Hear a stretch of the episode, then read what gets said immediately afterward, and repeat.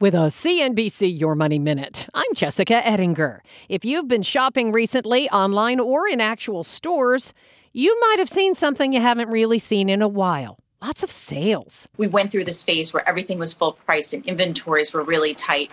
And all of a sudden, we come out the other end, and now we're starting to see discounting again. SW Retail Advisors, Stacy Widlitz on CNBC. Prices came up, and prices are sticky. Once retailers raise prices, they tend not to bring them down. But similarly, once labor prices go up, right? Target, Walmart, everybody's paying $15, $17 an hour. That is also sticky. But wages are stickier than prices. And with inflation so high and consumers thinking about where every dollar is going these days, retailers are finding they have to put items on sale for lots of reasons. And lower prices with higher wages will mean less profit for some retailers. Lots more on this at CNBC.com. I'm Jessica Ettinger, CNBC. CNBC has quick and easy to understand business news updates at the open, midday, and close every weekday.